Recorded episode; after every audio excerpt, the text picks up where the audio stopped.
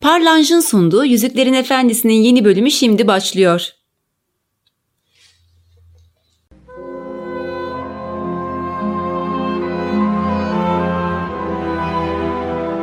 Merhaba Zafer abi. Merhaba başkan. Merhaba Cem. Merhaba başkanım. Merhaba sevgili Legendarium Türkiye izleyicileri. Yüzüklerin Efendisi serimize devam ediyoruz. Artık Yüzüklerin Efendisi serisinin son kitabı ve Kralın Dönüşü kitabının da ikinci ve son bölümündeyiz. Çok heyecanlı bir yerde kalmıştık. Nerede kalmıştık? En son Kara kapı açılmıştı. kara kapı açılmıştı. Şimdi hikayemizin kahramanlarının diğer tarafına döneceğiz ve Samwise ve Frodo ile yolculuğumuza devam edeceğiz. Ama öncesinde bir farktan bahsedelim. Bu bölümümüzün sponsoru Parlange. Parlange bir giyim markası. Biliyorsunuz kadınlar giyimle kuşamına özen gösterir. Parlange'da da çok havalı, çok güzel, çok modern kıyafetler var. Parlange'ın iş ortakları sevgili Merve Hanım ve Celil Bey bizlere ulaştı. Kendileri bizim izleyicimiz. Tanıştık da ayrıca. Desteklerinden dolayı teşekkür ediyoruz. İnternet sitelerini incelemek isterlerse de aşağıya ilk açıklamaya linkini bırakacağız. Teşekkür ederiz. Teşekkür ederiz kendilerine hem destekleri için hem kanalımıza gösterdiği ilgiden dolayı. O zaman ni ni ni kafa sesi Yine mi ben ni yaptım. ni ni ni? Ama kafa sesi yaptım özellikle. Dırırı da yapılmıyor Tamam. kafa sesi. İsterseniz Sertab Erener aşk söyleyeyim. Çattık. Kralın Dönüşü'nde ikinci kitabın birinci bölümündeyiz bugün. Bölümümüzün ismi Kirit Ungol Kulesi ki en son orada bir kalmıştık. Evet. Bakalım neler olmuş. Neler olmuş? İlk başta şeyi söyleyeyim. Kirit ungol, ungol örümcek demek zaten simlerince. Kirit de yarık demek. Örümcek yarığı, örümcek tüneli manasına geliyor. Kirit ungol o da Shelob'un oradaki tünelde olmasından dolayı. Ungoliant'ın adı da zaten Oradan. aslında örümcek kökenli Ungoliant'ta. Karanlık örümcek gibi bir şey Ungoliant. Nerede kalmıştık? Şimdi unutmuşlardır araya bayağı savaşlar mavaşlar Tabii. girdi. Şifa evleri girdi. Aragon girdi falan filan. En son Sam kuleye girebilmek için orkların peşinden deli gibi yüzüğü takıp koşuyordu. Yalnız orklar içeri girip kapıyı kapatmışlardı. Sam de farkında olmadan kapının kapandığını hissedemeden kafasını kapıya vurarak oraya yığılmıştı kapının önüne. Orada kalmıştık en son. Sam'le Frodo'nun dizgesinde. Efendi Samwise'ın seçimiydi değil mi abi o bölümün? Evet, Efendi Samwise'ın Eğer seçimi. hani ya ne olmuştu hatırlamıyorduk falan diyen arkadaşlarımız olursa onun sonuna doğru birazcık dinleyebilirler. Efendi Samwise'ın seçimi bölümümüzde nerede kalmıştık onu hatırlayabilirler. Şimdi orada Sam ıstırapla yerinden kalkıyor kendine gelmeye başlıyor. Baygınlık geçirmiş belli bir süre geçmiş. Bir an için nerede olduğunu falan da anlayamıyor. Böyle bir aptallaşmış durumda hani darbeden falan dolayı. Kapılara vurduğunda sensemleyip düşmüş olduğunu falan hatırlıyor. Bu hatırlamayla beraber de ızdırap çöküyor içine. Çünkü bayağı çaresiz bir durumda. Kapıdan geçemiyor bir türlü. Bir açıdan hem korkudan titriyor hem üşüdüğü için titremeye falan başlıyor. Ondan sonra vurduğu kapıya doğru biraz gidiyor. Kulağını kapıya dayıyor. Yani içeriden bir ses geliyor mu ne oluyor? İçeride bir hareket var mı falan diye. Gitgide uzaklaşan bir ork yaygarası falan duyuyor. Orklar kendi aralarında bağırışıyorlar falan. Ama zaman ilerledikçe o önden giden orklar uzaklaşınca da artık ork sesleri duymamaya başlıyor. Başı ağrıyor, gözü ağrıyor.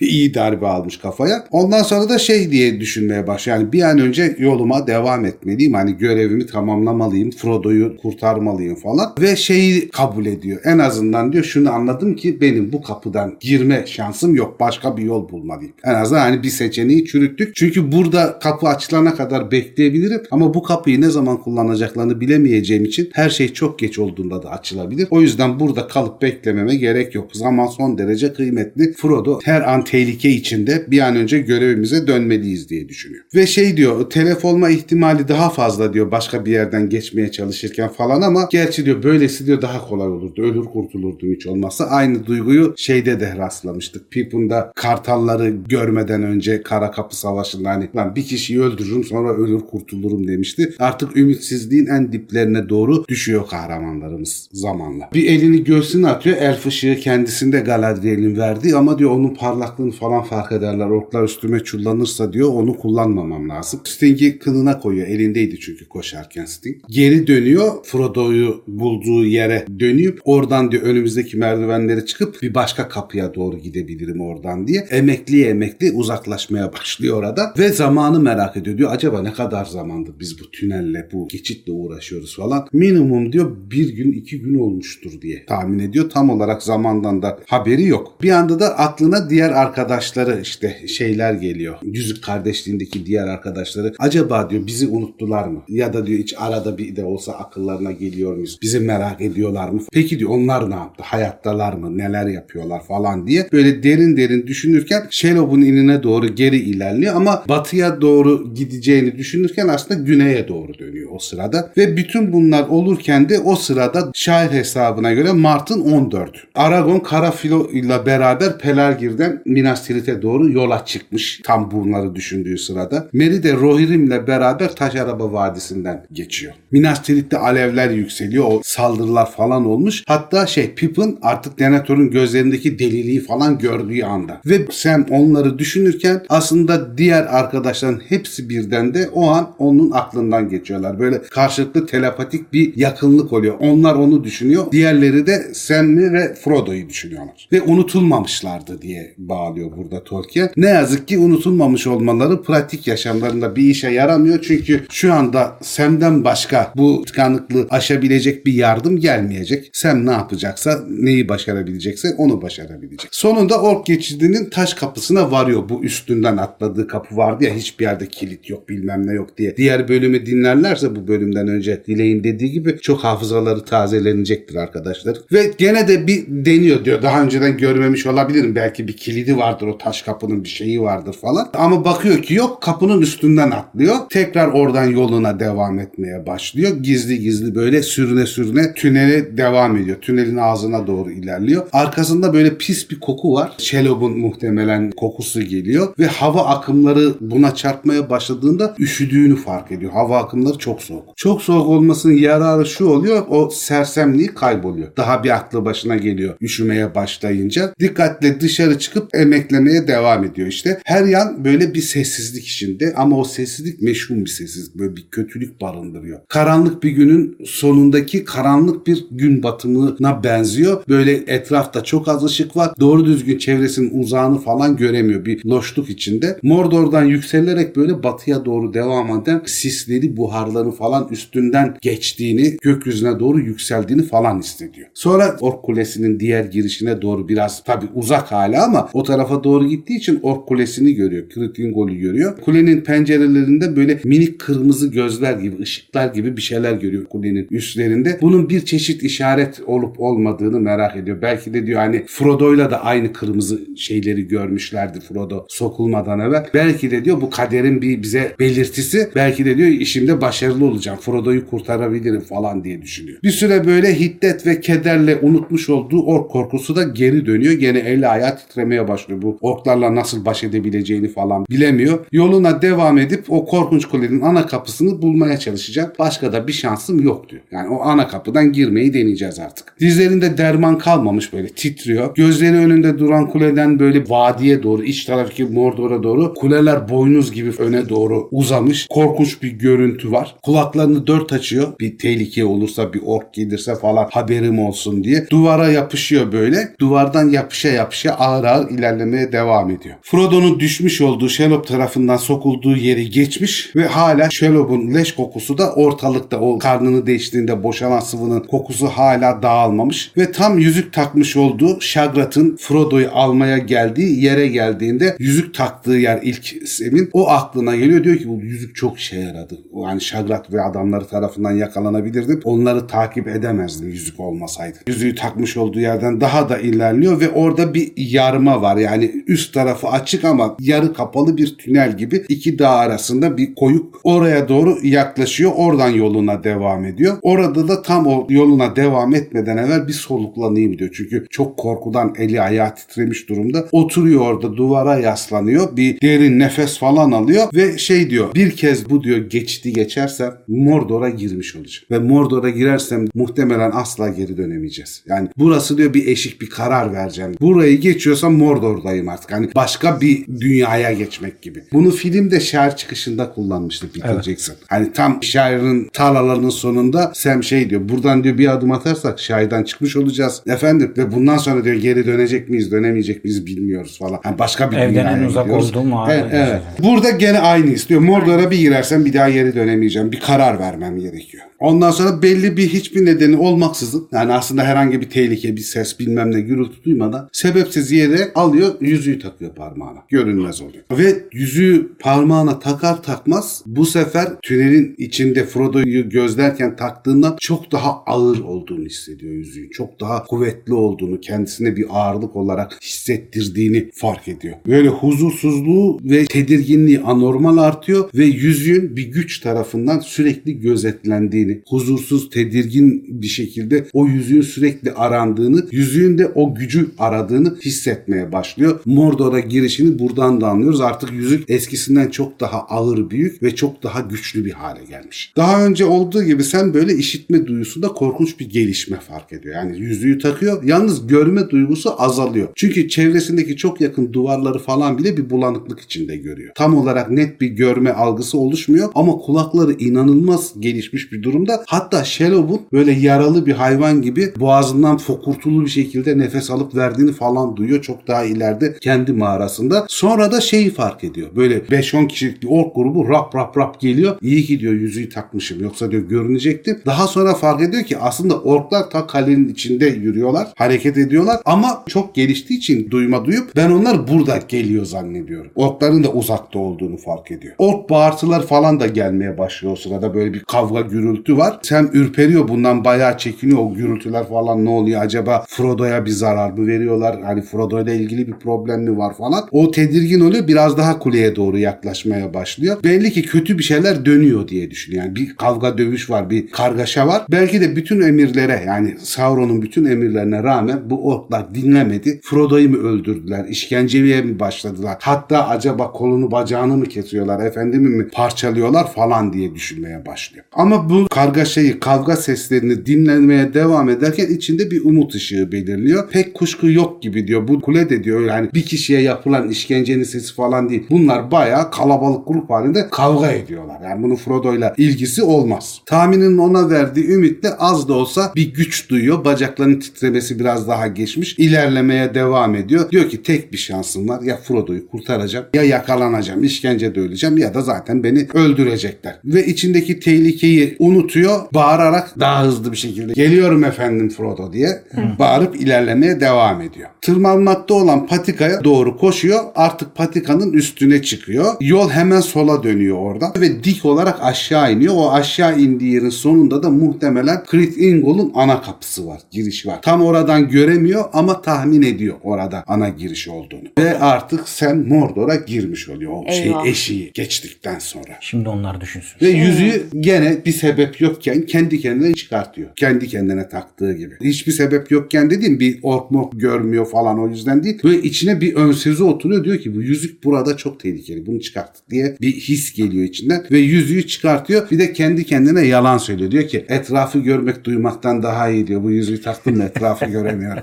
en iyisi diyor etrafı görmektir şartlar ne olursa olsun. Ben gözlerime güveneyim diyor. Aptalca sis içinde hareket etmenin gereği yok. O sırada Mordor'a girdiği gibi şeyi fark ediyor. Zemin değişmiş. Artık çok daha sert, kuru, tozlu bir zemine sahip Mordor toprakları. Ayrıyeten yürüdüğü zaman çıkan toz falan resmen acı. Boğazını, gözlerini falan yakıyor. Yani kötücül toprakların çok belirgin olarak hissedildiği bir yer Mordor. Efel Duat'ın o sınır dağlarının en yüksek yerlerinden birini gözetliyor. Onun gölgesinin karanlığının farkına varıyor. Daha ileri doğru baktığında böyle vahşi bir hayvanın dişleri gibi dizilmiş dağ silsilesini falan görüyor.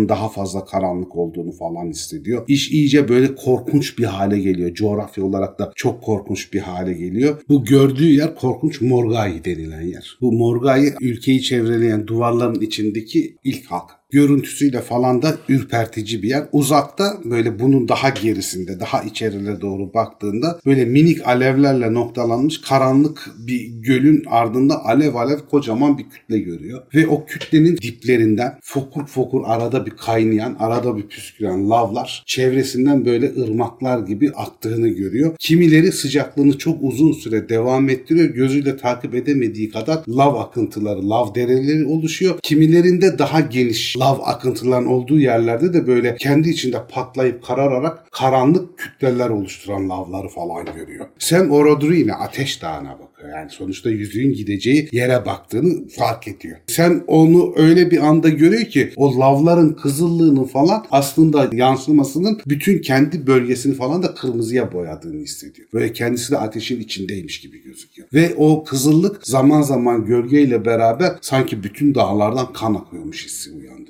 Kana benzetiyor. O korkunç ışıkta Sam korkudan dona kalıyor. Bu kandı, kızıldı bilmem neydi, lavlardı falan. Donup kalıyor. Soluna baktığında da Kritingol Kulesi'ni görüyor oradan ve ihtişamıyla görüyor. Kocaman, devasa bir kule burası da. Diğer taraftan bakıp da görmüş olduğu boynuz en üstteki minik kuleden başka bir şey değil orada boynuz çıkıntılar gibi gördükleri. Kritingol'un kulelerinden biriymiş. Doğu yüzü dağın duvarında çok aşağılarda bulunan bir kaya çıkıntısından üç koca kat halinde yükseliyor. Hani Minas Tirith'i göstermiştik maketini. Aslında onunki gibi Efelduat dağlarına gömülmüş gibi arka tarafı dağlara gömülü bir şekilde kat kat yükseliyor. Üç kat halinde ve yükseltinin sonunda kuleleri de var. Yükseldikçe küçülen kuzeydoğu ve güneydoğuya bakan dimdik yanları şeytani bir taş ustalığıyla yapıldığı belli olan tabyalar halinde fırlayan çıkıntıları var Kritingol Kulesi'nin. En alt katta yani o sırada Sem'in durduğu yerden 200 ayak kadar aşağıda mazgallı bir sur var. Güneydoğu tarafının beri yanında da kapısı gözüküyor. Ha diyor kapı orada yani artık oraya gideceğiz. Kapıyı bulduk. Morgul geçidinden gelen yola doğru da uzanan o kapının uzantısı olan bir yol da gözüküyor orada. Ama bu yol Sem'e doğru değil Mordor'un içlerine doğru devam eden bir yol. Morgay'daki çentik çentik bir yarmadan geçip Gorgoroth Vadisi'ne doğru devam eden bir yol. Orada yolun çatallandığını fark ediyor. Bu yolu muhtemelen Sem bilmiyor ama birisi Orodruin'e doğru giderken diğeri de Barad-dûr'a doğru devam eden yol. İki ana merkeze bağlantılı olan yol. Sam aniden şeyi fark ediyor. Çok ilginç bir şekilde. Diyor ki bu kulenin düşmanları diyor Mordor'a sokmamak için değil, onları içeride tutabilmek için yapıldığını fark ediyor. Ve bunun bir Sauron yapısı olmadığını, aslında Batı eli insanlarının zamanında burayı son bir karakol olarak Mordor'dan çıkışı engellemek üzere bir gözcü kulesi olarak yaptıklarını fark ediyor. Aslında buranın mimarisi Gondorlu ustalara ait. Ve burada son nöbetçi kulesi olarak yapıldıktan sonra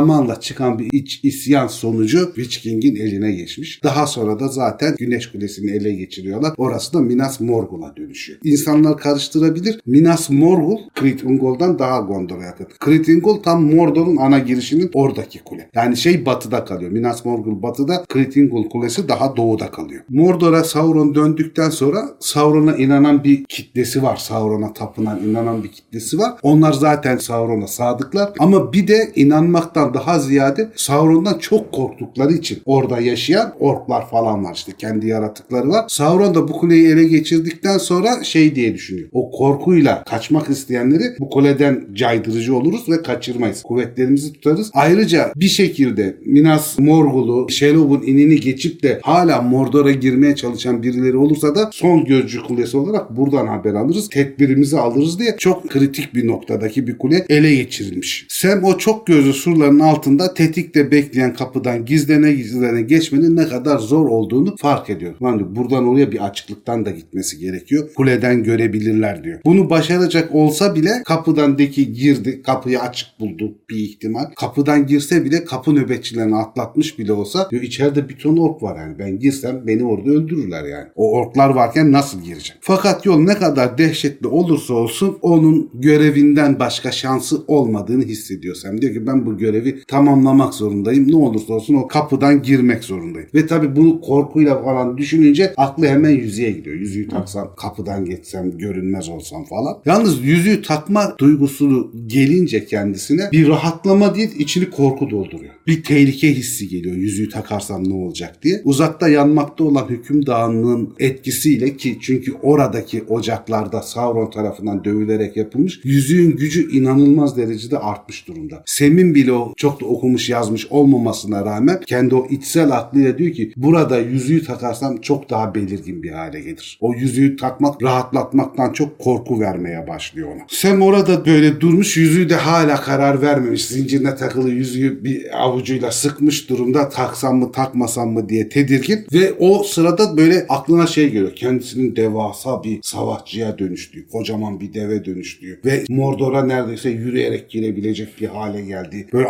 aklında hayaller canlanmaya başlıyor. Ve böyle sanki o Efelduat dağları, o kocaman dağlar falan bunun sırtına pelerin olarak asılmış. O kadar devasa bir canlı, o kadar güçlü bir hale gelmiş durumda. O andan itibaren de iki tane şansının olduğunu düşünüyor. Bir diyor kendisine azap çektireceği halde yüzükten kaçınmak, yüzüğü takmamak. Bir seçeneğim bu. İkinci seçeneğim de yüzüğe sahip çıkıp Gölgeler Vadisi'nde bu yüzüğü takıp gidip direkt Barad-dûr'a Sauron'la savaşmak. Hani o yüzüğün gücünü Sauron'a karşı kullanabilir. Bunlar tamamen böyle kafasına muhtemelen yüzüğün getirdiği hayaller. Kandırmak için onu yüzüğü taksın diye. Güçlü Samwise'ı görüyordu diyor Tolkien burada. Alevlenmiş kılıcıyla kararmış toprakları koca adımlarıyla geçen çağın en büyük kahramanı. Güçlü Samwise. Barad-dûr'un yıkımı için yürüyen, yürürken de peşindeki ordulara emirler veren, ordularla ork ordularını yok eden, herkesin lafını dinlediği, peşi sıra onunla beraber ölüme giden orduları falan düşünüyor. Sonra bütün bulutlar açılmış, Morgai Vadisi, Orodruin Dağı'nın çevresi, Barad-dûr, Gorgoroth Ovası falan o savaşların sonucunda her taraf çiçekler dolmuş, ağaçlar çıkmış, yemyeşil olmuş. Yani neredeyse devasa bir şaira dönmüş falan diye aklına geliyor böyle. Ve şey diyor bütün yapmam gereken yüzüğe diyor hakkım olduğunu kabul etmem ve yüzüğü parmağıma takmam. Taksam diyor gidip savaşsam bütün bunlar olabilir. O yargı saatinde onun metin kalabilmesine en çok Frodo'ya duyduğu sevgi engel oluyor. Yani bunun bir hayal olduğu, bu işin böyle olmayacağını bu Frodo'ya duyduğu sevgiden dolayı hissediyor ve kalbinin ta özünde o hobbitlere özgü inanılmaz dirayet, inanılmaz soğukkanlılık hissi de canlanıyor ve yüzüğü takmamaya karar veriyor. Diyor ki yüzüğü takmamam lazım. Bütün ihtiyaç duyduğu ve hak ettiği şey hür bir bahçıvanın minik bahçesi. Büyüyüp de diyor ülke olmuş bir bahçe değil yani. Bütün ülkelerin bahçe olması falan beni aşan bir şey. Kullanacağım benim kendi ellerim, kendi emeğimle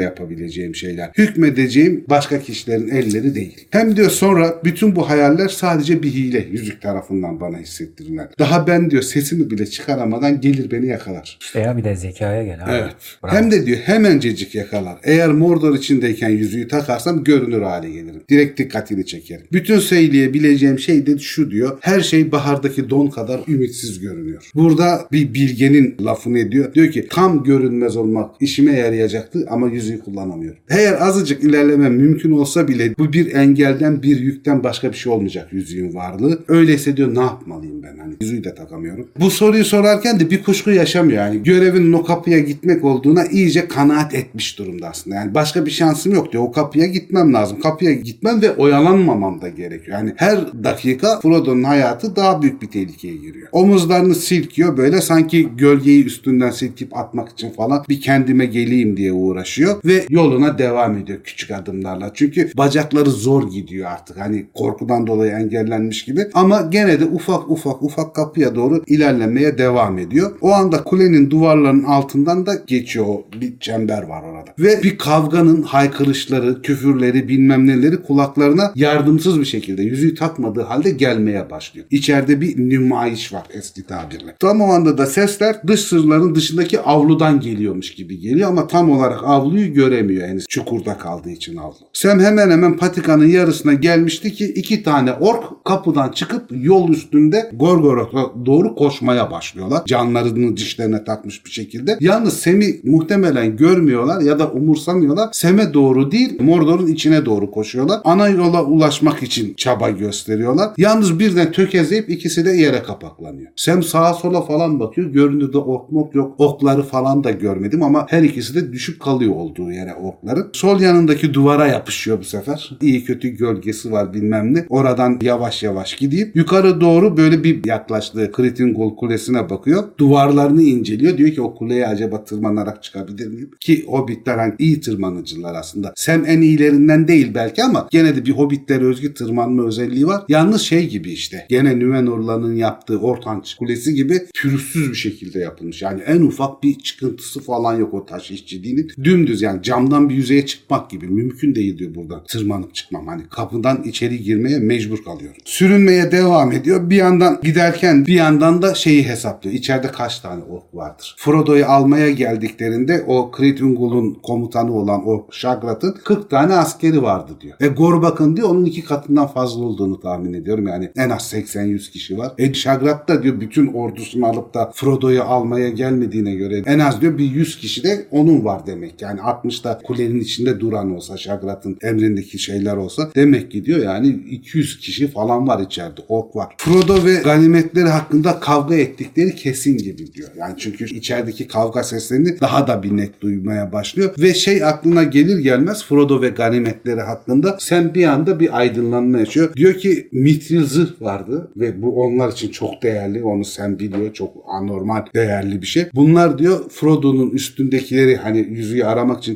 çıkartırken mitril zırha denk geldiler ve o yüzden diyor Gorbak'la Shagrat arasında kavga çıktı. Zırh kimin olacak diye. Ve şey diyor Karanlık Kule'den sağ salim Frodo'yu götürmeleri gerektiği emrine güvenmekten başka da yapacak bir şeyim yok diyor. Muhtemelen Frodo'ya dokunmamışlardır diyor. Onlar kendi aralarında bir problem yaşamışlardır. Ama yine de orklar hani çok barbarlar, çok hani vahşi canlılar olduğu için bir an önce diyor Frodo'ya ulaşsam iyi olur. Sonuçta bunlar hani kuleden ne kadar korkarlarsa korksunlar kan dökmek için bile Frodo'ya bir zarar verebilirler, öldürebilirler. Ve kendine kızıyor. Hadi diyor sefil mıymıntı davran artık diyor. Sting'i çekiyor kapıya doğru koşmaya başlıyor. Gene Aslanım benim. Sanki Shellow'unki gibi böyle görünmez bir ağa dalmış gibi hissediyor koşarken kapıya doğru. Ama çevresine bakıyor hiçbir engel yok. Normal hava. Bir şey yok önünde ama bir engel var ve geçemiyor. O görünmez engeli bir türlü geçemiyor. Ve çevresine bakarken de kapının gölgeleri içinde duran iki gözcüleri görüyor. İki gözcüler. Evet. Bunlar ork mu abi? Yok. Bunlar her biri üç tane heykelden birbirinin sırtına yapışmış. Üç tarafı kontrol eden iki tane heykel var. Bu heykeller kapının bir sağ tarafında bir sol tarafında. Biraz uzandı ama sağ solunu tutuyor. Yüzleri akbaba yüzü gibi o heykellerin ve koca dizlerinde pençeye benzeyen elleri var. Sanki böyle kocaman taş bloklardan oluşuyor. Her ikisi de hareket edemeyecek şekilde duruyorlar. Devasa taş oldukları için bu gözcüler. Ama yine de her şeyin farkında olduklarını fark ediyor Sam onların. İster görünür olsun ister görünmez olsun hiç kimse o gözcü heykellerinden geçmesi mümkün değil. Bunu da hissediyor. Kimse fark edilmeden geçemezdi onlardan. Onlar kimsenin girişine veya kaçışına izin vermiyordu. Bir de mesela orklar oradan rahatlıkla gelip gidiyorlar. Çünkü kuleye düşman mı değil mi onu da anlıyor o heykeller. Ve görünmez bir engel oluşturuyor. Orayı geçemiyor düşman kuvvetleri. Sen bütün iradesini topluyor. Bir daha yükleniyor. Sanki birisi böyle suratına bir şey vurmuş ya da bir el onu ensesinden çekmiş gibi tekrar geri geri düşüyor o engele çarp. Ne yapacağını düşünmeye başlıyor. Yani bu engeli geçemiyorum ne yapmam lazım falan. Sonra son bir cüretle ne olursa olsun diyor. Galadriel'in ışığını çıkartıyor.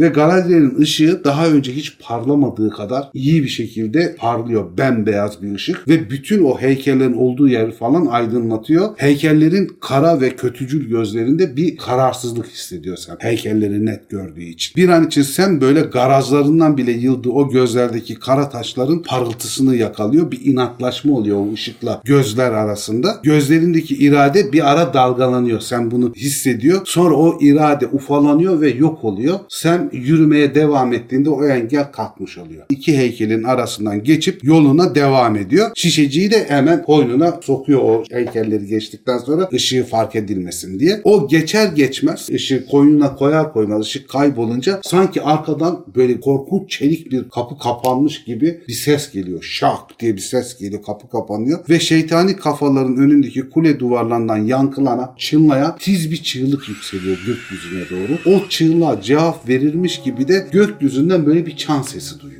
Sam diyor ki yapacağını yaptı işte diyor gene. Artık diyor ön kapının zilini de çalmış oldum.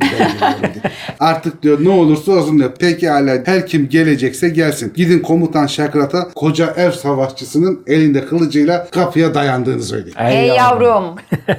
Hiç cevap yok içeriden hani bir karşılık falan yok. Sam artık biraz da hani gaza gelmiş ve ne olursa olsun diye rahatlamış olduğu için daha hızlı adımlarla, büyük adımlarla ileri doğru gidiyor. Elinde string mavi mavi parlıyor çevrede içeride orklar olduğu için. Avlu koyu bir gölge içerisinde hani aydınlanmış değil Galadriel'in ışığı olmadığında. Tam ayaklarının dibinde işte o iki tane koşan orku görüyor. Arkalarında iki tane kamayla öldürülmüşler. Ona ayakları takılıyor. Onların üstünden atlıyor, geçiyor. Gerisinde de daha pek çok böyle 3-5 tane, 10 tane belki öldürülmüş ork var avlunun içinde. Kapıya doğru ilerledikçe birbirlerini öldürmüş orkları görmeye devam ediyor. Hatta orkların cesetlerini tarif ederken öyle öldürülmüşler ki biri tam karnına bıçağını sokmuş, diğeri onun gırtlağını ısıracakken ölmüş falan.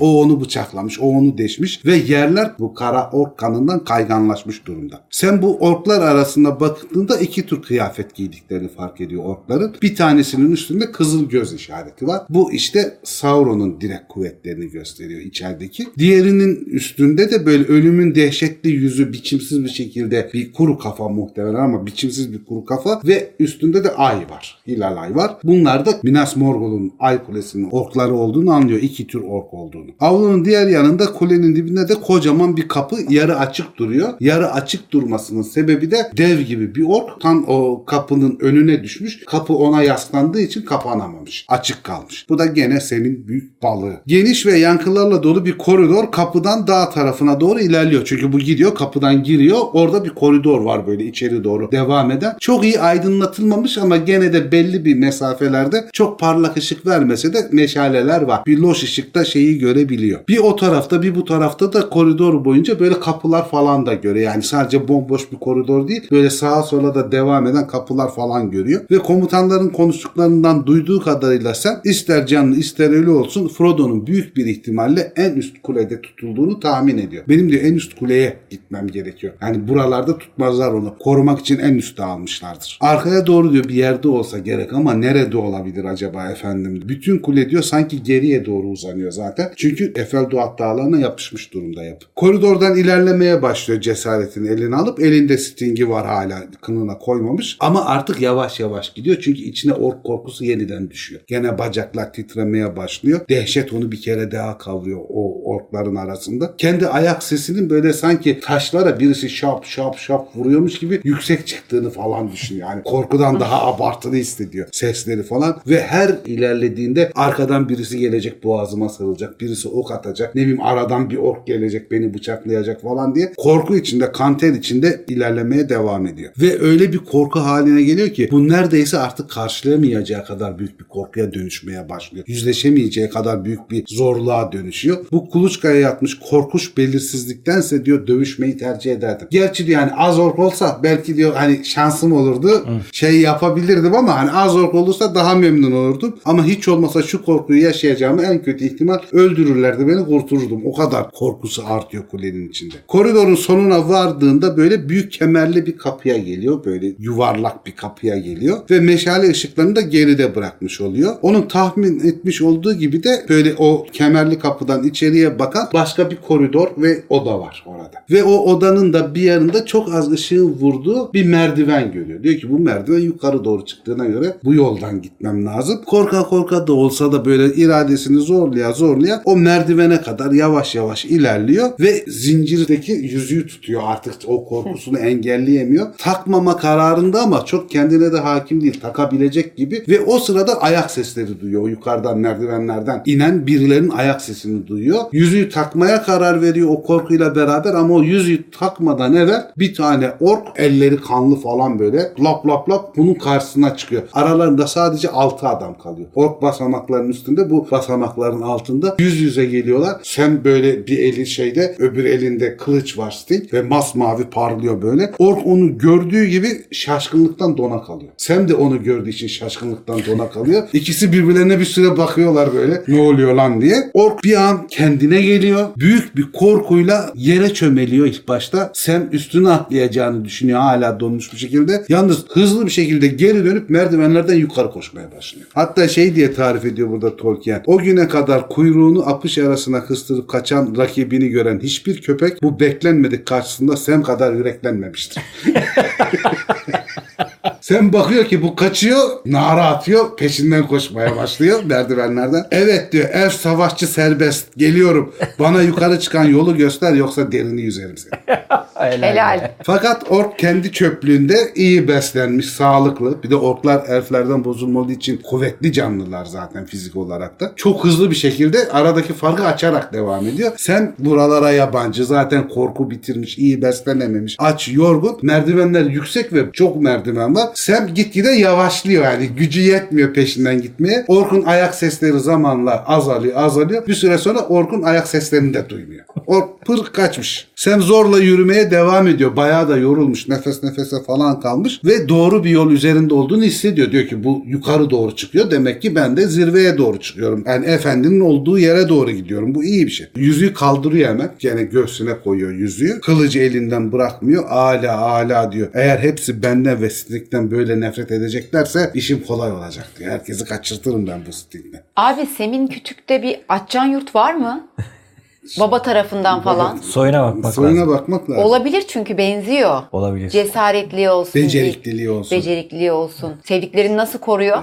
Üstelik diyor sen Şagrat'la diyor Gorbak benim yerime diyor işi halletmişler. Bunlar hepsi diyor birbirini öldürmüş. Her tarafta ölü orklar var çünkü. Çoğunu halletmişler diyor. Tek bir ödlek kalmış diyor. Kaçtı ya.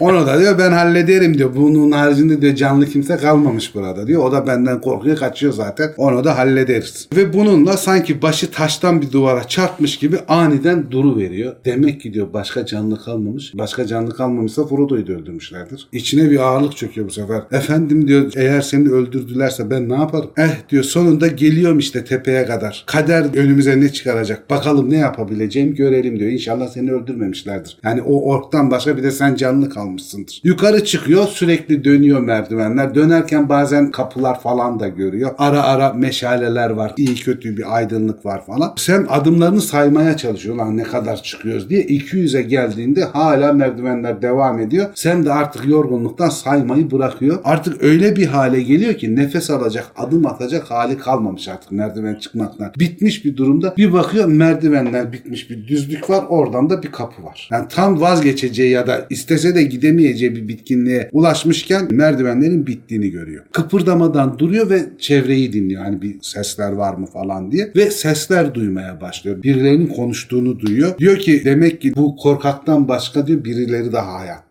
Hani bu sefer birileri konuştuğuna göre falan. Bu kapıdan içeri girince bir ufak oda buluyor. Odanın ilerisinde de avlu. Bir aşağı katta yani ikinci katta bir avlu olduğunu fark ediyor. Aynı zamanda da oradan doğuya doğru bakınca Mordor Ovası'nı falan görüyor. Gorgoroth Ovası'nı falan da görüyor. Artık meşalelerin değil Orodruin'den gelen ışığın odayı aydınlattığını fark ediyor. Ta oradaki lavların ışığı bu tarafa doğru geliyor. Sen biraz daha ilerliyor böyle dar ve uzun bir pencere yarığından ışık sızıyor. Orada tekrar o ufak şeyin oradan bir kapı var. Muhtemelen balkon gibi bir yere çıkan. Oradaki kapıyı açıyor. Bu sefer şeye yoğunlaşıyor tam olarak. O kapıyı açıp balkon gibi yere çıktıktan sonra şeyi dinleyeyim diyor. Duyabilir miyim? Konuşanlar neler konuşuyorlar falan. Doğu tarafındaki kapıdan dışarı bir adım atarak etrafına bakınıyor. Aşağıdaki avluda en büyük katliamın yapılmış olduğunu görüyor. Orada bayağı yüzlerce ok birbirini öldürmüş. Kimisinin başı kesik, kimisinin gövdesi kesik, kolları kesik falan. Hepsi ölmüş. Hep kan revan içinde yüzlerce ok görüyor orada. Asıl diyor büyük katliam demek ki burada gerçekleşti. Sonra seslere yoğunlaşınca da konuşanın birinin kulenin komutanı Şagrat olduğunu tanıyor. Frodo ile konuştukları zaman Şagrat'ı adını falan öğrenmişti. Frodo'yu alıp orklar kuleye götürmeden önce. Şagrat karşısındaki orka şey diyor. Bir daha gitmem mi diyorsun? Lanet olasıca Snaga. Kaçırttığı ork da Snaga'ymış adı. Seni küçük solucan diyor. Yaram diyor çok kötü sana karşı koyamam zannettiğin için laf dinlemiyorsun değil mi diyor. Sana zarar veremeyeceğimi sanıyorsun. Ama diyor o kadar da kötü değilim. Rahat bugün diyor gözlerini oyduğum gibi senin de gözlerini oyacağım. Hatta birileri buraya gelince diyor bir iki kişi başka kuvvetlerden Barad-dûr tarafından seni diyor Şelob'a yollayacağım. Yem yapacağım diyor benim emirlerimi dinlemezsen. Snaga cevap veriyor. Gelemeyecekler. En azından diyor sen ölmeden önce gelmeyecekler. Kimse gelemeyecek buraya. Sana diyor ikidir Gorbak'ın domuzlarının kapıyı ilk önce vardığını ve bizimkilerden hiçbirinin çıkmadığını Saruman'la yani Mordor'a doğru gidemediğini söyledim. Lagduf ile Muzgaş'ta diyor kapıdan koşup geçtiler ama bir 5 metre bile gidemeden Gorbak'ın adamları tarafından öldürüldüler. Hiç kimse diyor yola çıkamadı. Kimse haber vermeye gidemeydi. Onlar diyor sonuncusuydu. İşte Sem'in gördüğü iki orkun adı da Lagduf'la Muzgaş'mış. Şagrat da o zaman diyor sen gideceksin. Ben zaten diyor burada kalmalıyım ve yaralandım. Kara çukurlar alsın o pis Gorbak'ı. Şagrat'ın sesi bu sırada uzun silsilevi bir şekilde küfürle devam ediyor.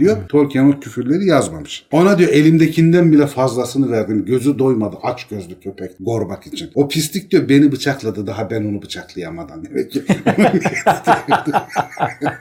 Git Sınaga diyor yoksa yiyeceğim seni. Haberluk buzza varmalı yoksa ikimiz de kara çukurları boylarız. Evet diyor sen de boylarsın benimle beraber. Burada saklanarak kurtulamazsın. Sınaga da diyor ki bir daha o merdivenlerden inmeye hiç niyetim yok. Sen diyor komutanmışsın değilmişsin benim üstünmüşsün falan diyor hiç umurumda değil. Elini diyor bıçağından çek bağırsaklarına diyor oku saplarım hani beni öldürmeye falan kalkma. Senin korkunla diyor ben o merdivenleri inmem. Bütün diyor olup bitenleri onlar duyunca komutanlığın falan da kalmaz zaten. Baraktur'dan yeni kuvvetler gelince senin ne hatlar karıştığını anlatınca diyor senin komutanlığın falan da kalmayacak zaten. Kule için diyor o leş kokulu Morgun'un orklarıyla savaştım ben. Senin gibi diyor burada saklanıp durmadım. Ama diyor siz iki komutan her şeyi diyor elinize yüzünüze bulaştırdınız. Her şeyi hak ediyorsunuz diyor. Sırf avanta için dövüşürken yaptınız bunları. Şagrat'ta yeter diyor senden duyduklarım. Bana verilen emirler vardı. Her şeyi o güzelim yeleği aşırmaya çalışarak diyor Gorbak başlattı. Benim suçum yok. Yani Sem'in tahmin ettiği gibi hakikaten mitri yelek yüzünden çıkmış kavga. Sınaga iyi ama diyor bu kadar tepeden bakıp kibirlendiğin, sürekli Gorbak'ı aşağıladığın için diyor sana kinlenmiş olabilir mi? O yüzden diyor bu tür bir aramızda savaş çıkmış olabilir mi? Zaten onun sağduyusu da senden daha ileriydi. Çünkü o diyor asıl tehlikeli olanı bu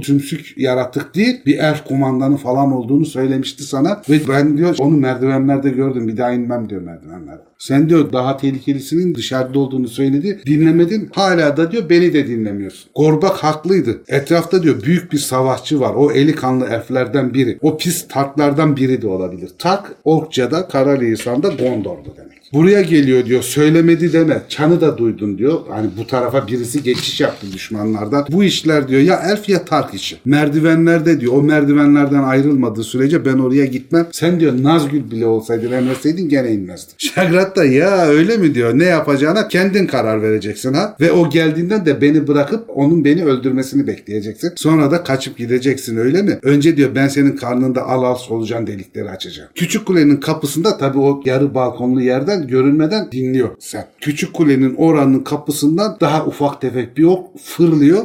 Arkasından uzun kollu kolları böyle iki büklüm ama neredeyse yere değecek kadar diğerinin iki katı uzunluğunda dev bir ork bunu kovalıyor. Ağzında kaması var. Bir elinde de bir bohça taşıyor. Diğer kolunu bomboş sallıyor. Dikkat ediyor sen o koluna. Kolu buradan kesilmiş bayağı o yüzden o kolunu kullanamıyor. Ve o ışığın vurduğu kızıl parlaklıkta merdiven kapısının arkasına siniyor ve onları takip etmeye başlıyor sen. Şöyle bir kötü yüzünü görüyor Şagrat'ın. Böyle sivri sivri tırnaklar tarafından sanki yüzü parçalanmış. Dişlerinin ucunda kanlar olan bütün vücudu neredeyse kanla kaplı korkunç bir yaratık olduğunu, köpek gibi hırıltılar çıkarttığını, kötücül bir canlı olduğunu iyice fark ediyor. Sem'in görebildiği kadarıyla sonunda küçük ork eğilip sakınarak kesik kesik havlamalı sesler çıkararak birkaç tür kulenin içinde birbirlerini kovalıyorlar.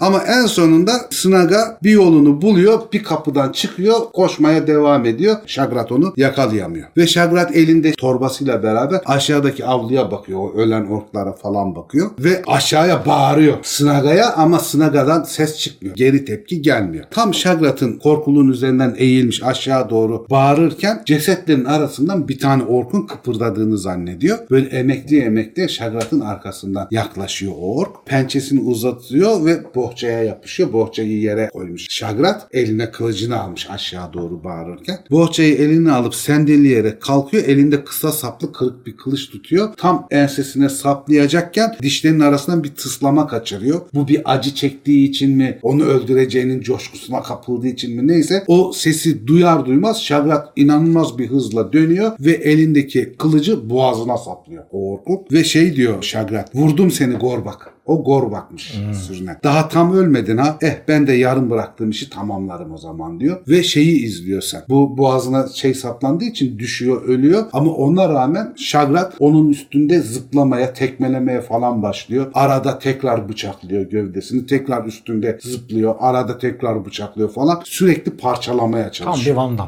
Tam vandal yani. Sonra bıçağını yalıyor, dişlerinin arasına koyuyor, bohçayı alıyor öldürdüğü orkun elinden. Merdivenlerin yakındaki kapısına doğru iri adımlarla koşmaya başlıyor merdivenlere doğru. Semih artık diyor ki düşünecek vaktim yok bir şey yapmalıyım. Diğer kapıdan sıvışıp kaçabilirim beni görmeden ama bunun Frodo'ya bir yararı olmaz, göreve bir yararı olmaz. O bakımdan da hani sıvışıp kaçmanın bir anlamı yok. Belki de yapabileceği en iyi şeyi yapıyor Sam ve Shagrat'la karşılaşmak için bir narayla Shagrat'a doğru elinde Sting'le beraber saldırıyor. Ve artık yüzüğü elinde tutmuyor. Yani diğer kolu da serbest ama yüzük artık Mordor'a çok yaklaştığı için gücü taşıyor artık. Yüzüğün kendi gücü ve Sting de eski zamanlardan kalma bir elf kaması olduğundan orklar onu tanıyorlar. Sting de bir korku yaratıyor. Orklar üzerinde Shagrat'ın üstünde de yüzüğün de kendine ait gücünden tırsıyor Shagrat. Seni öldürmeye çalışmıyor. Sen bunun üstüne doğru savrulurken zaten diğer kolunu kullanamadığından bıçağı ağzında elindeki bohçayı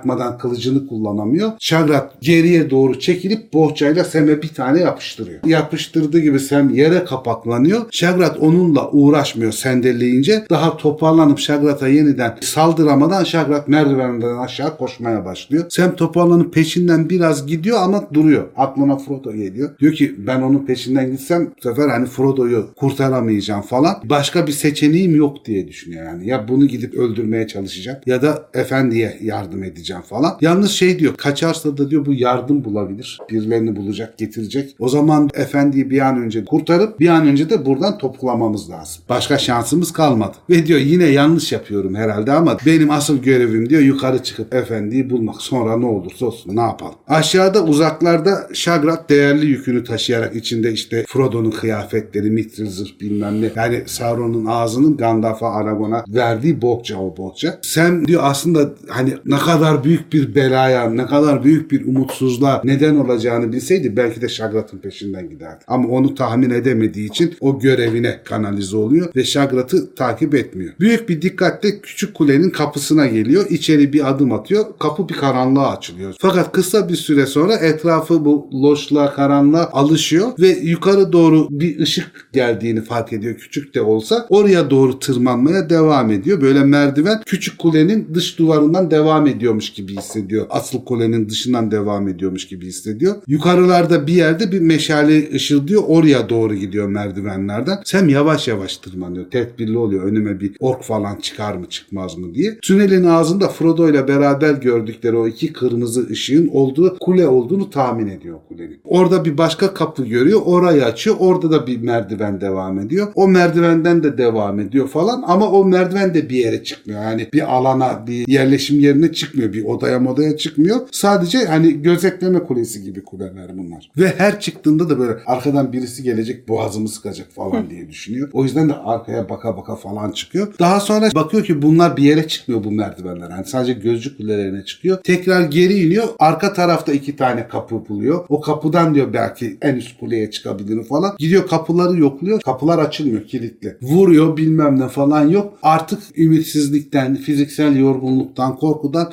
yığılmış bir şekilde yukarı çıkamayacağım. Efendinin yanına gidemeyeceğim diye bir haleti ruhiyeye şey yapıyor. Oturuyor oraya. Hiçbir şeyi umursamadan öyle dinlenmeye mi başlıyor diyelim. Ya da iyice pesimist mi oluyor neyse yığılıp kalıyor orada. Bir çıkmaz sonra öbürü bir çıkmaz. Habire çıkmazlar diyor. Üstelik diyor o kadar tırmandıktan sonra buranın kulenin tepesi olamaz diyor. Ama kulenin tepesine çıkacak yeri de bulamıyorum. Hiçbir yer çıkmıyor. Şu belki kapılardan çıkabilirim. O kapılar da kilitli. Bir alt kata iniyor ondan sonra oturuyor oraya. Yüzünden terler süzülmeye falan başlamış ve baya 10 dakikalar kaybetmiş kuleye çıkacağım diye çıkamamış falan. iyice bitmiş. Artık ne Şagrat ne Sınaga ne de o güne kadar yumurtadan çıkmış herhangi bir ork umrundaydı diyor. Burayı Sem'in düşünsel hikayesinden söylüyor. Çünkü Sem orkların neden evrildiğini, nereden türediklerini bilmiyor bir hobbit. olarak. Yumurta olarak düşün. Diyor ki bu kadar çirkin yaratıklar hani sürüngenler gibi yumurtadan çıkıyorlardı. O yüzden hani burada bu cümleye bakıp kim arkadaşlar orklar yumurtadan mı çıkıyor acaba diye düşünebilirler. Aslında burada Sem'in düşüncesi bu. Gerçek hikayeyi bilmediği için bunlar çıksa çıksa yumurtadan çıkıyordur diye düşünüyor. Artık beynin özlemi içini kavurmaya falan başlamış. Orada oturuyor karanlığın altında. Yavaş yavaş kendi kendine ve kendini de hayrette bırakarak bu uzun yolculuğunun ve kederinin behude olduğu fikrine kapılıyor ve bir şarkı söylemeye başlıyor. Mırıldanmaya başlıyor bağırarak olmasa bile. Soğuk ve karanlık kulede bomboş da bir kule artık kimse kalmamış. Ses böyle titreyerek yayılıyor kuleler içinde. Kulla kabartan hiçbir orkun bir elf hükümdarının, bir elf savaşçısının ya da bir Tark'ın, Gondorlu savaşçının böyle titrek bir sesle şarkı söylemeyeceğini anlayabileceğini hissediyor. Yani bunun bir hobbit olduğu anlaşılıyor şarkıyı söylerken. Ve de eskiden çocukken Bay Bilbo'dan öğrendiği neşeli şarkılardan birini söylediğini fark ediyor. Şarkı söyledikçe de sesini yükseltip daha yüksek sesle şarkı söylemeye devam ediyor. Sonra aniden içinde yeni bir güç kabarıyor. Kendi sözleri basit ezgiye uyacak şekilde de çeviriyor. Bir ezgi tutturuyor ve şarkısını sesi çınlayacak kadar yüksek sesle okuyor. Of bir de ne yankılanır değil mi Ha, orada? Oo, Tam benim ortam. Ni ni ni ni ni bağıra bağıra. Sen kulede gezersin. Ni ni ni ni. Ni ni. Korkarlar abi belki. Kesin. Sen etkilersin onları. Herhalde. Güneşin altında, batıdaki topraklarda, çiçekler açar belki baharda. Ağaçlar tomurcuklanır, akarsular, neşeyle şakır belki ispinozlar. Ya da bulutsuzdur gece belki, elf yıldızlarını taşırlar, dallanmış saçlarında salınan kayınlar. Burada, yolumun sonunda, karanlıklara gömülmüş yatsam da, bütün yüksek ve güçlü kulelerin ve sarp dağların ötesinde, güneş tüm gölgelerin üstünden aşar ve yıldızlar yaşar sonsuza kadar. Gün bitti demeyeceğim asla. Asla veda etmeyeceğim yıldızlara.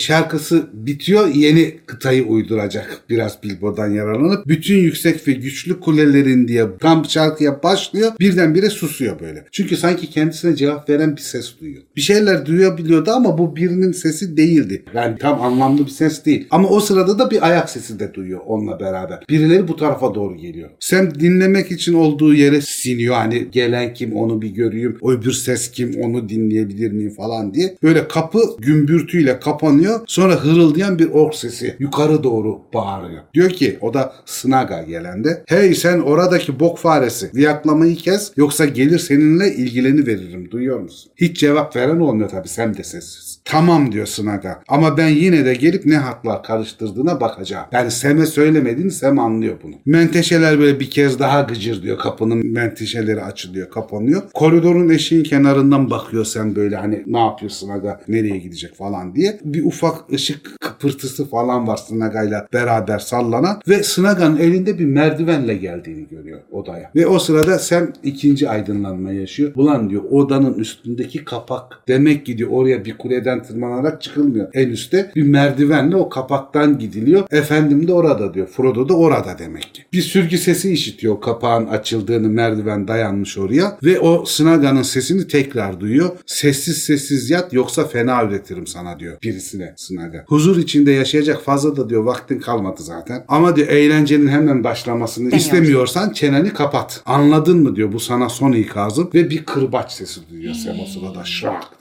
Gönül teli titredi şu an. Evet. Hakikaten öyle Sam ani bir hiddetle ve çılgınlığa kapılıyor. Frodo'yu kırbaçladığını anlıyor ve ayağa fırlıyor. Koşa koşa merdivenlerden çıkıyor. Aynen. Merdivenlerin en ucuna girip de kapaktan kafayı uzatınca buranın bir oda gibi bir yer olduğunu, ileride böyle çıplak bir bedenin yattığını, o bedenin üstünde de Snaga'nın durduğunu, elinde de bir kırbaç olduğunu görüyor ve Snaga tekrar kırbacı kaldırıyor. Frodo'ya vuracak ama bir daha bunu başaramıyor ikinci kez. Çünkü Sam oradan üstüne atlıyor bağırarak. Snaga geri döndüğünde kırbaç tutan eline Sting'i vuruyor ve kolunu kopartıyor. direkten. Hey yavrum ya. Sırada şey yapamıyor, toparlayamıyor tabii bir aniden böyle bir durumda. Bir çaresiz kalıyor böyle acı ve korkuyla ulumaya başlıyor. Ama gene de Sem'e kafasıyla saldırıyor Snaga'da. Orklar iyi savaşçılar diyorum hep. Bu da örneklerinden bir kolu koptuğu halde gene de savaşıyor yani. Sem kenara çekiliyor, bir daha savuruyor kılıcı ama bu sefer Snaga'ya değdiremiyor. Snaga ondan kurtulmuş oluyor. Sam de arka üstü düşüyor dengesini kaybettiği için. O da Sam'in üstünden atlayıp kaçmaya çalışıyor. Kapağın oradan merdivenlerden inecek. Sam ayağından tutuyor bunu. Elinden kurtarıyor ayağını Snug'a. Ama bu sefer de merdivenin kenarına takıyor bacağını. Aşağı düşüyor. Güm diye bir ses geliyor aşağıdan. Ama Sam ona gidip bakmıyor ne olursa olsun. Çünkü Frodo'nun orada yattığını gördüğünden bir an önce Frodo hayatta mı değil mi ne yapıyor onu görmek istiyor. Ve Frodo'nun yanına gidiyor. Frodo çıplak ve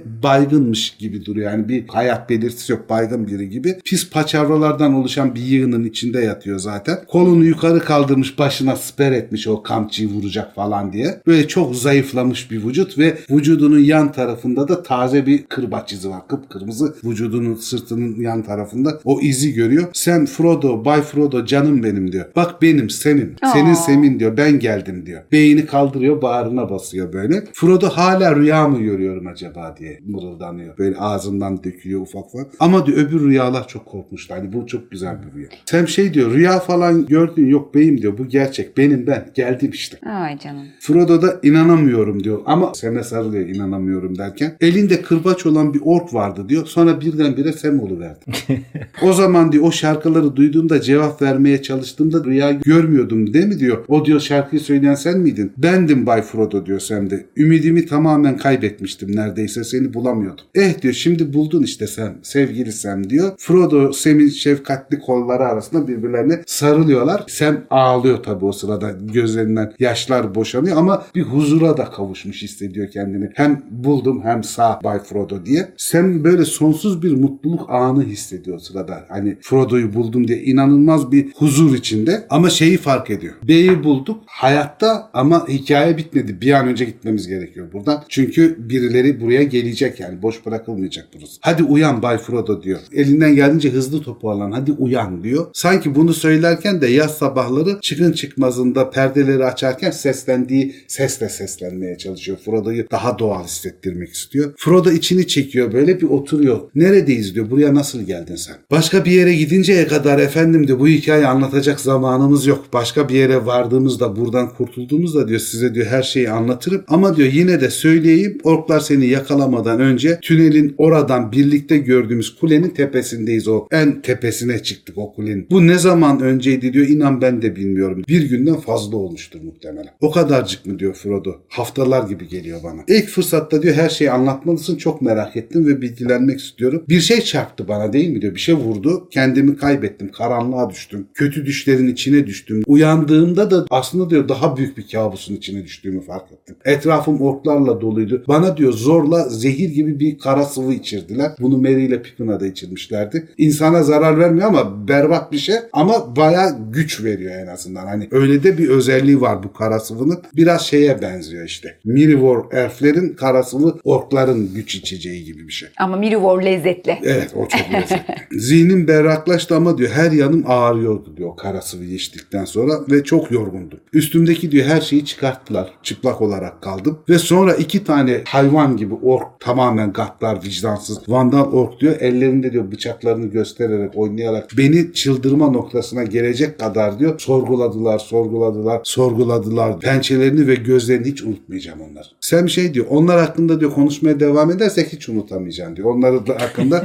konuşmayalım. Eğer diyor onlarla bir daha karşılaşmak istemiyorsan da bir an evvel diyor buradan gitmemiz lazım. Yürüyebilir misin? Gücün var mı? Frodo da evet diyor yürüyebilirim diyor. Yararı değilim diyor ben. Hani herhangi vücudumda öyle yürümemi engelleyecek bir yara falan yok. Ama diyor anormal derecede yorgunum. Hani adım atacak halim yok. Ve burada bir ağrı var diyor. Ensesini gösteriyor. Sherob'un soktuğu yer. Ensesinin sol tarafı. Orayı kaşıyor böyle elini ensesinin üzerine koyup ayağa kalkıyor. Sem'e sanki Frodo böyle alevden bir giysi bürünmüş gibi geliyor. Çünkü o kızıl alevler ufak pencereden içeri sızmış. Çıplak olduğu için de Frodo kıpkırmızıya boyamış Frodo'yu. O yüzden sanki alevden bir kıyafet giymiş gibi. İki kere böyle aşağı yukarı gidiyor geliyor. Ayağımda bacağımda bir şey var mı diye yok yürüyebiliyor Frodo. Ve şey diyor Sem'e şimdi daha iyiyim diyor. Beni yalnız bıraktıklarında veya yanıma bir muhafız geldiğinde kıpırdamaya bile diyor cesaret edemiyordum. Yani sesini çıkarttığı gibi canını acıtıyorlar çünkü. Ya da ayık olduğu her an sorguya çekiyorlar. Muhtemelen kırbaçlıyorlar falan. Ta ki diyor bağırış çağırış başlayıncaya kadar diyor kıpırdanmak bile istemiyordum. O iki hayvan diyor onlar kapıştılar galiba benim eşyalarım yüzünden. Burada yattım dehşet içinde. Sonra her şey sessizleşti. Öylesi daha daha kötüydü. Hiçbir şey olmadığı zaman hep bir korkuyla bekledim. Sen evet diyor kavga ettikleri belli. Burada diyor birkaç yüz tane pis yaratık vardı herhalde. Hemen hepsi ölmüş diyor. Bir tanesi ayaktaydı biraz önce savaştı. Gerçi diyor bu birkaç yüz ork tem yemci için diyor biraz diyor abartılı bir şey. Yani savaşmak için. Haklısın ama zaten diyor ben savaşmadım diyor. Bunlar birbirleriyle savaşıp birbirlerini yok etmişler yani.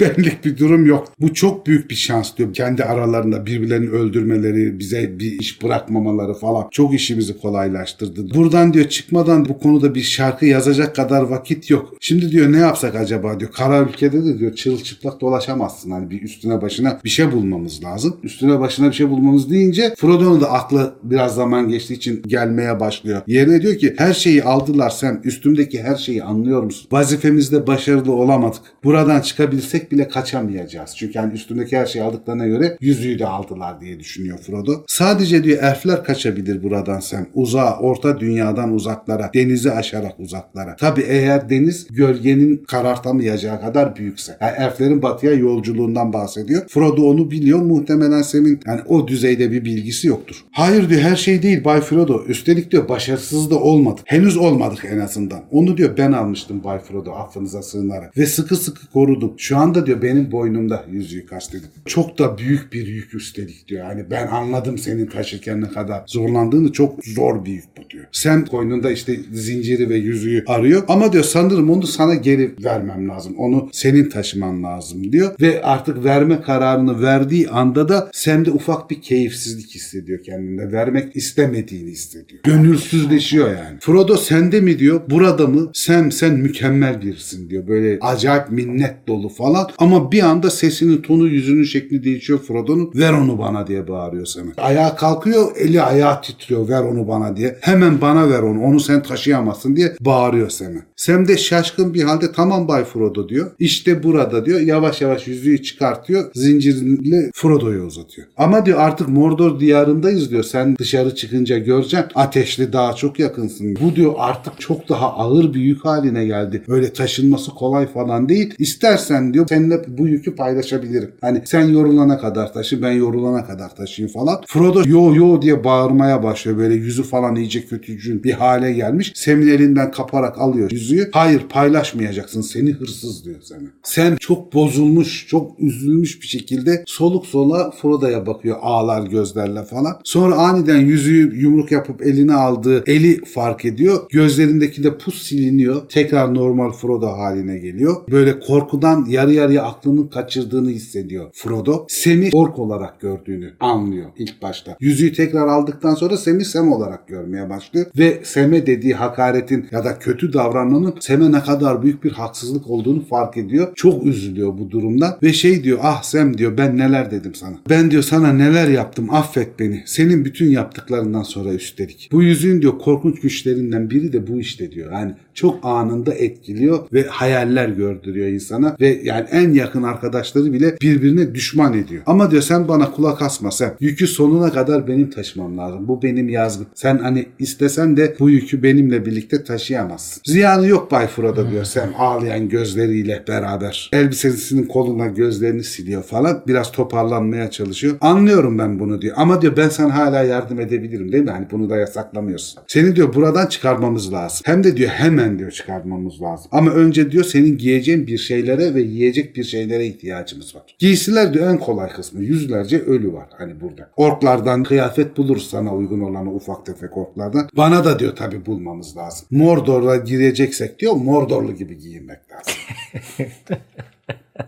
Sam gri pelerini çözüyor elf pelerini yani Galadriel'in verdiği pelerini Frodo'nun omuzlarına asıyor. Önünü bağlıyor. Hani üşümesin falan diye. Sonra bohçasını sırtında taşıdığı şeyi yere indiriyor. içine bakıyor yani içinde ne var ne yok falan diye. Sonra Sting'i kınından çekiyor ve şey diyor bunu unutuyordum neredeyse Bay Frodo diyor. Sting doğru düzgün parlamıyor. Etrafta ork yok demek yani. Hepsi ölmüşler en azından. Yo diyor her şeyi almadılar diyor yüzük haricinde de. Sting'i diyor sen bana ödünç vermiştin hatırlıyorsan ki hakikaten Sting'i Frodo şerop sokmadan evvel ona ödünç vermişti. Bu da diyor hanımın camı. Onu da çıkartmış. Yalnız diyor sen diyor çok kötü durumdasın. Bunlar da sana yük olacak. İstersen sana diyor şimdi bunları teslim etmeyip bir süre daha bende kalsın bunlar. Sen yüzüğü taşı. Biraz hani buradan uzaklaşıp rahatlarsan istersen diyor ben gene sana teslim edeyim bunları. Ben diyor gidip bir bakınayım neler var. Kılık kıyafet yiyecek bir şeyler var mı? Sen de diyor burada bir iki adım at rahatla. Hani bacaklarını aç gelir gelmez de diyor gidelim buradan. Çünkü birileri gelebilir.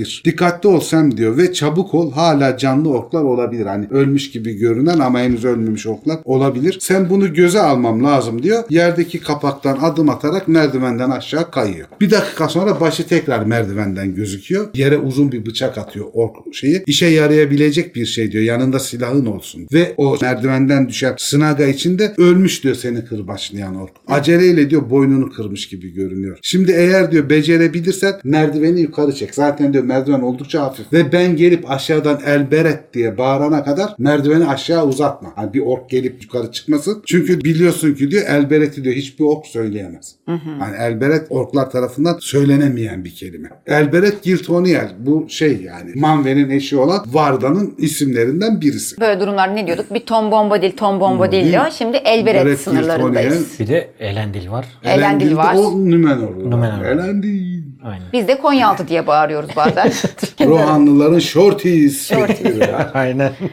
Frodo bir süre oturuyor, titremeye falan başlıyor böyle. Oturdukça düşünce kararıyor, üstüne daha büyük korkular falan geliyor. Sonra ayağa kalkıyor böyle, erfelerine iyice sarılıyor. Aklına başka şeyler getirmeye falan uğraşıyor ve birkaç tur atıyor orada. Çevreyi inceliyor falan odada. Kim var, ne var odanın çevresinde falan diye. Muhtemelen bir saat falan geçtikten sonra Sam aşağıdan Elberet diye bağırıyor. Elberet, Elberet diye. Frodo merdiveni aşağı sarkıtıyor. Sam oflaya puflaya kafasında bir bohçayla merdivenlerden çıkıyor. Gümbürtüyle bohçayı yere atıyor. Şey diyor Sam, çabuk ol şimdi Bay Frodo. Bize uyabilecek ufak şeyleri bulabilmek için etrafı biraz koloçan ettim. Çünkü orkların bir kısmı iri yani, bir kısmı küçük de olsa. Bunlarla diyor idare etmemiz lazım ama acele etmeliyiz. Canlı hiçbir şeyle karşılaşmadım. Hiçbir şey görmedim ama içimde huzurlu değil. Bence diyor burası gözleniyor. Birileri sürekli burayı gözlüyor. Hatta diyor bunu açıklayamam tam olarak falan ama muhtemelen uçan binekleriyle diyor o kara suvariler de bizim çok yukarımızda dolanıyorlar diyor. Hani böyle bir hissim var. Bohçayı Frodo açıyor içindekilere tiksintiyle bakıyor. O kıyafetler falan leş gibi çünkü. Ama gene de yapacak bir şey yok. Üstüne bir şeyler giymesi gerekiyor. Pis bir hayvan postundan uzun kıllı bir pantolon. Pis deri bir tülik var. Kokulu lanet. Öy. Bunları üzerine geçiriyor. Tunu'nun üzerine de yetişkin bir ork için kısa ama Frodo için oldukça uzun sayılan ağır kalın zincirli zırh giyiyor. Bunun üzerine de geniş bir hançer takılı olan bir kemer. Onu takıyor üstüne. Sen birkaç ork miğferi getirmiş küçüklerinden hani bizim kafamıza uysun diye. Onları kafalarına deniyorlar falan. O sivri burunlu filmde de görmüştük. O sivri burunlu kask Frodo'nun kafaya uyuyor. Onu da kafasına takıyorlar falan. O miğferinin üstünde kem göz boyanmış böyle işaret var. Sauron'un işareti var. Sam şey diyor Morgul malları, Gorbak'ın eşyaları diyor iyi uyuyordu. Daha iyi yapılmıştı. Ama sanırım diyor onun hatırasını Mordor'a taşımanın alemi yok. Özellikle diyor burada Mordor'a gideceksek biz Shagrat'ın yani direkt Sauron'a bağlı olan kuvvetlerin alalım ki Minas Morgul Kulesi'nden değil buraya ait ork olduğumuz anlaşılsın. O yüzden Shagrat'ın adamlarından kılık kıyafet bulmuş. Üstünde kırmızı göz işareti olan. Evet diyor bak diyor mükemmel minik bir ork haline geldin diyor müsaadenle. Çok yakıştı sana. En azından diyor eğer yüzüne diyor maske takıp kollarını uzatıp bacaklarını çarpık bir hale getirsek bayağı orka benziyorsun. Bakara yapıyor. Ha diyor üstüne de diyor şu kara pelerini koyduk mu? Tamam diyor ork oldun sen diyor ayırt edemezler. Evet diyor artık hazırsan diyor gidelim buradan. Giderken de diyor iki kalkan alalım elimize kalkanlarımız da olsun. Ölülerden alırız. Frodo şey diyor ya sen sen diyor sen değişmiyor muydun? Hani ikimiz de Mordorlu gibi gözükecektik. Şey diyor Bay Frodo düşünüyorum da diyor eşyalarımı diyor burada bırakmak istemiyorum. Ben de diyor bir tane pelerin aldım kendime diyor orkların üstünden. Pelerinle salınca diyor içim gözükmez diyor. Kafama da miğferi takarım. Ben de diyor ork gibi gözükürüm. Bırakmak istemiyorum diyor kendi kıyafetlerimi. Tavası da var çünkü. Tava Tabii önemli. tavası bilmem nesi var. Tava yani. önemli. Tam şair kurnazı ya. Elf pelerini Frodo çıkartmıştı giyinirken zaten. Onu yerde katlıyor. Elf pelerini o kadar küçücük bir hale geliyor ki katlanınca hani özel bir yapım olduğu için. Onu hemen sırtındaki çantaya küçücük bir yere sığdırıyor elf pelerini. Kendi üstüne de bir ork pelerini alıyor. Siyah kirli bir şey. Şimdi diyor birbirimize yeterince uyduk Bay Frodo diyor. Artık buradan ayrılmamız lazım. Topuk. Frodo da şey diyor ben bütün yol boyunca koşamam sen diyor yani öyle bir kuvvetim yok. Umarım diyor yol üzerindeki hanlar hakkında bilgi toplamışsındır. Yoksa diyor yiyecek ve içecek işini tamamen unuttun mu? Bak. Frodo da buna laf sokuyor yani. Ay affedersin Bay Frodo unuttum ben diyor yiyecek bakmayı. Aman Bay Frodo diyor sen gidince diyor ben öyle bir açlık çektim ki ağzıma lokma koyamadım zaten. Son olarak ne zaman diyor bir lokma bir şey yedim onu bile bilmiyorum. Ama diyor dur bir bakayım şeyin altlarında diyor bir şeyler vardı. Ben yemediğime göre kalmıştır. Çıkınının aşağısına bakıyor. Paramir'in verdiği o Gondor'un azıklarından belli bir miktarda var. Lokma lokma yendiğinde diyor haftalarca ayakta tutabilecek kadar Paramir'in verdiği azıklardan vardı. Ama diyor Mataram'da su kalmadı diyor. Su çok az. Bir yudum su var diyor. Artık ikimiz onunla idare edeceğiz. Bu şeylerde de diyor su bulamadım zaten. Gözüme çarpmadı. Acaba orklar diyor bir şeyler yiyip içmezler mi Bay Frodo? Yoksa sadece pis hava ve zehirle mi yaşarlar? Frodo da hayır diyor. Onlar da bizler gibi diyor yer içerler. Onları üreten gölge diyor sadece taklit edebilir. Onlar sıfırdan yaratılmış değil. Onlar sadece bazı şeylerden dönüştürülmüş canlılar. Yoksa orklar can verilmiş canlılar değil. Melkor tarafından ya da Sauron tarafından. O diyor sadece onlara zarar vererek onları çarpıtıp bu hale getirmiş başka canlıları. Eğer yaşayabileceklerse diğer yaratıklar gibi yaşamak zorundalar. Aynı bizim gibi yaşamak zorundalar. Bir şeyler yemek içmek zorundalar. Eğer ama diyor daha iyisini bulamazlarsa hani kirli su, çürümüş et de yiyebiliyorlar ama tercihleri bu olmaz. Onlar da normal besinler yemek isterler. Tercihleri normal besinlerdir. Burada diyor yiyecek ve içecek olmalı diyor. Yani bu orkların beslendiği bir şey olmalı. Ama diyor onları arayacak vaktimiz yok Bay Frodo. Frodo tekrar diyor ki eh aslında diyor durum senin tahmin ettiğinden birazcık daha iyi. Sonuçta diyor sen uzaktayken diyor ben de çevreyi kolaçan ettim diyor benden çıkanları bilmem neleri. Her şeyi almamışlar benim çantamdan da. Hani kendi işlerine yarayacakları almışlar. Yerdeki paçavraların arasında diyor yemek çıkınımı buldum. Didik didik etmişler elbette. İçini karıştırmışlar ama almamışlar. Fakat diyor sanırım Lembas'ın görüntüsü ve kokusundan Gollum kadar bile hoşlanmamışlar. Lembasları ezip parçalamamışlar bile. Öylece atmışlar kenara. Yani hiç dokunamamışlar bile Lembas'a. Sendeki Faramir'in verdiği azıklardan da az sayılmaz bu Lembaslar diyor. Ama Faramir'in yiyeceklerinin tamamını almışlar ve diyor mataramı diyor içip delmişler. Hani mataramda su kalmamış. Sam eh diyor söylenecek de diyor başka bir şey yok artık ne yapalım diyor. Başlangıç için yeterince yiyeceğimiz var. Fakat diyor su sorun olacak muhtemelen çünkü suyumuz çok az. Ama diyor hemen gidelim Bay Frodo. Yoksa diyor bir göl dolusu su da olsa işimize yaramayacak. Sen diyor bir yudum almadan adım atmam Sam diyor. Günlerdir diyor hiçbir şey yememiş içmemişsin diyor. Bir yudum suyu iç, bir parçada diyor şu lembastan ye. Ondan sonra diyor yola çıkalım. Hem de o kadar dikkatli olmamıza da gerek yok diyor yiyecekler açısından. Muhtemelen yarın için endişelenmeye gerek yok. Çünkü yarın hiç olmayabilir. Sonunda yola koyuluyorlar. Merdivenden aşağı iniyorlar beraberce. Sen merdiveni alarak koridorda Snagan'ın yanına uzatıyor. Aşağı inen merdivenlerden döne döne Sem'in girdiği kapıya doğru devam ediyorlar. Kapıdan dışarı çıkıyorlar. Yollarına devam ediyorlar. O iki kırmızı ışığı üç kere ayrı ayrı gördükleri ufak kuleye falan bakınca ve o kulenin hemen yanındaki oradan kurtuldukları, kavuştukları odayı hayal edince sanki sıcak bir yuvadan ayrılmış gibi hissediyorlar. Yani ilk kez orada görüştüklerinden, bir süre tehlikeden uzakta kaldıklarından falan. Hani o odayı bile bir yuva gibi görecek kadar kötü durumdalar. Kritingol Kulesi'ndeki herkes ölmüş olabilirdi fakat hala korku ve kötülüğe gömülüydü diyor. Yani hala o kötücülük geçmemiş Kritingol'da. Yollarına devam ediyorlar. En dış avluya o uzaktan Sem'in gördüğü çitlerin o avluya geliyorlar ve gözcülerin oraya yaklaştıklarında hani belli bir mesafede kalmış olmalarına rağmen adımlar falan güçleşmeye başlıyor. Her adımı daha zorlu atmaya falan başlıyorlar. Böyle garazların üstlerinde kamçı gibi hissediyorlar. Çok yorularak yollarına devam ediyorlar yani. Gözcüler var. Gözcülerin hemen orada bir kemer var. Daha kemere varmadan böyle milim ileri gitmek istemiyorlar artık. İradeleri falan bayağı çözülmüş. Bacakları ızdırap çekiyor. Ve Frodo zaten hani çok kötü günler geçirdiği için yere çöküyor. Devam edemeyeceğim Sam diyor. Bayılacağım. Bana neler oluyor bilmiyorum. Sam diyor ki ben biliyorum Bay Frodo. Kendini topla şimdi. Bunu yapan kapı. Kapıda bir kötülük var. Ama ben içeri girebildim. Demek ki dışarıda çıkabiliriz. Daha öncekinden tehlikeli olmaz ya. Evet diyor. Haydi şimdi yürüyoruz diyor. Sam Galadriel'in elf camını çıkartıyor gene. Ve sanki onun cesaretiyle elf camı inanılmaz bir parlaklıkta ışık yaymaya başlıyor böyle. Öyle ki gölgeli avlu şimşek gibi göz kamaştıran bir ışıkla doluyor. Her zamankinden daha büyük bir parlaklıkla doluyor. Ve Sam Girtonia ve Elber'e diye bağırıyor. İçinden öyle bağırmak geliyor birden. Neden böyle bir şey yaptığını bilmiyor. Ama aklı şairde karasuvarilerinden kaçarken gene elberet falan diye bağırmışlardı. Oradan aklına geldiğini düşünüyor. Tam benim yöntemler. ne, ne veriyorsa Allah ne verdiyse. Üç kulpa belam, tom bombadillo.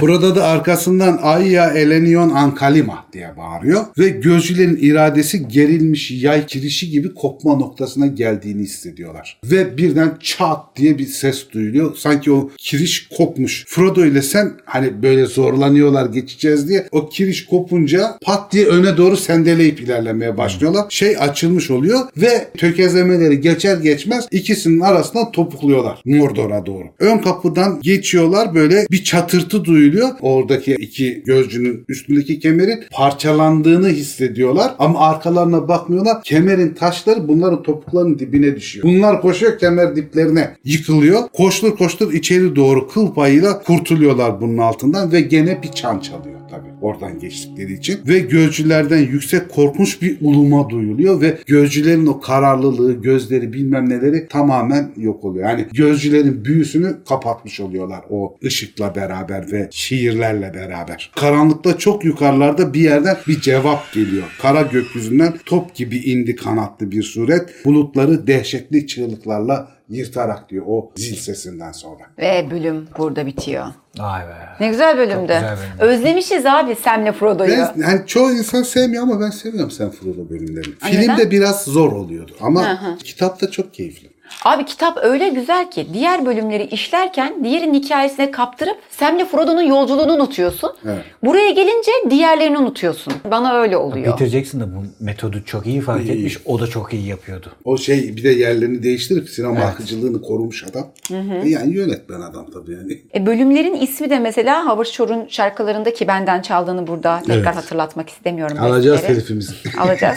Bölüm isimleri yapmış ya parçaların ismini de. O çok güzel bence. Yani Kara Kapı deyince, Gölge Diyar deyince hep bir parça çıkıyor. Evet. Her bölüme uygun bir tema. Çok güzel. ni ni ni ni.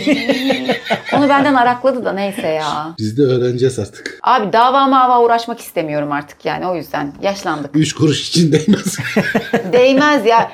Başımın gözümün sadakası olsun Howard. ne kazanmıştır teliften 50-60 milyon dolar kazanmış. Ne Hiç kazanmıştır ya. orada? Patron bana bir çek yazar halleder o işi. Bitti gitti. Hiç. Lahmacun ısmarlar o da olur. Hadi kapatalım yorulduk. O zaman bölümümüzü kapatıyoruz arkadaşlar. Tekrardan sponsorumuz Parlanca çok teşekkür ediyoruz teşekkürler. desteklerinden dolayı. Aşağıda ilk yorumdaki linkten internet sitelerine girip güzel kıyafetleri inceleyebilirsiniz. Teşekkür ederiz Zafer abi. Rica ederim. Teşekkür ederiz Cem. Teşekkür ederiz sevgili Legendarium Türkiye izleyicileri. Bu bölümde hangi emojiyi bırakıyorlar? Şişecik var mı burada şişe? Aa şişe olabilir. Şişe Kristal şişe Vardır olabilir. kristal şişe herhalde emojilerde. Tamam, olmaz. Olmadı matara falan bir şeyler. Bir. Pelerin. ha pelerin aynen. Kule olabilir kule. Ha kule olabilir. Evet. Bence matara ya da işte şişe, kule ve pelerin. Güzel. Sonra da bir yorum hemen ya şey sadece Evet bırakmasınlar. yorumları bin yapalım çocuklar kalbimi kırıyorsunuz. Zafer abinin kalbi kırılmasın. Bir de şeyi anlamıyorum. 500 tane yorum var mesela. 240 beğeni. Lan yorum yazıyorsunuz değil mi? Bir oraya beğenin. Bir de oraya tıklayın beğeniyi tıklayın yani. Zaten hani emek veriyorsunuz sağ olun. E oraya da bir tık koyun canım. Ya da tam tersi de olabilir. Beğeniyorsan bir tane de yorum yap. Ha. Ne var yani? Bu işleri bir iş değil. Ya arkadaşlar kalbimizi kırmayın. Üzülüyoruz biz. Çok nazik ve narin insanlarız. Zafer abi öpücük vermez. tamam. O zaman Bir gün beni satacak. Vallahi abi yemin ediyorum çok dikkatli olmamız lazım. bakacağız. Bakacağız. Hiç yok da demiyor. Bakacağız. Hadi o zaman yeni bölümlerde görüşürüz. Görüşürüz. Ni.